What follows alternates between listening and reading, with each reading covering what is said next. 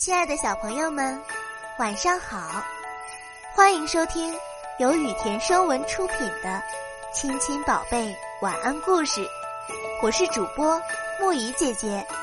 接下来我会每天给你讲一个好听的故事，伴你入睡。今天我们要讲的故事是丫妮的美梦。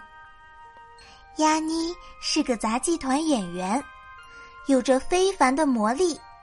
她最拿手的是走钢丝。她走钢丝的时候，右手拿着一束花，左边肩上还站着一只小鸟。有一次，丫妮把许多长长短短的绳子接在一起，她说，我要把绳子的一头系在电视塔东方明珠的顶上，另一头越过大西洋，系在埃菲尔铁塔上。我要顺着这根绳子穿越大西洋，走到绳子的那头去。哇，丫妮好了不起哦！朋友们发出惊叹的叫声。这天，天空蓝蓝的，非常晴朗。有一朵白云飘过来说，我和你一起去好吗？丫妮说，谢谢，可是我和你在一起会变成落汤鸡的。白云失望地飘走了。天慢慢地黑了，月亮升起来对丫妮说，我来照亮你的路吧。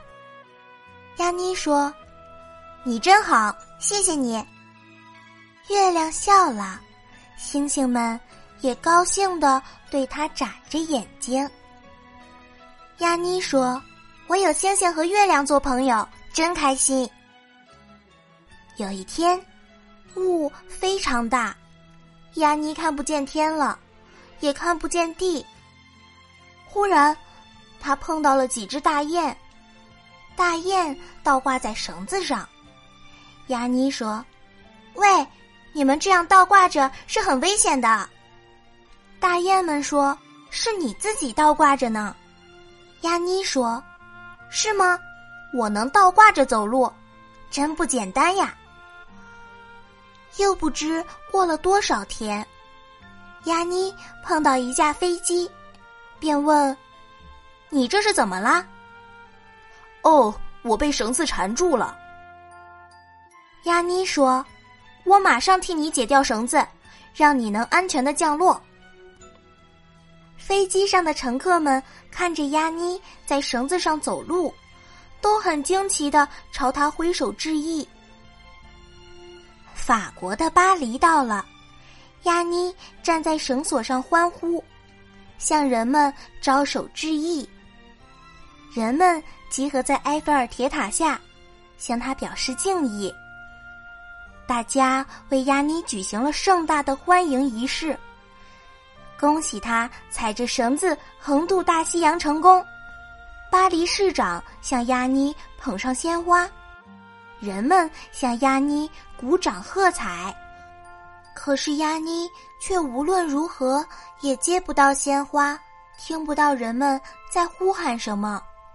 一切都是在虚无缥缈中，原来这是在梦乡发生的一切。当他醒来时，还感觉美滋滋的。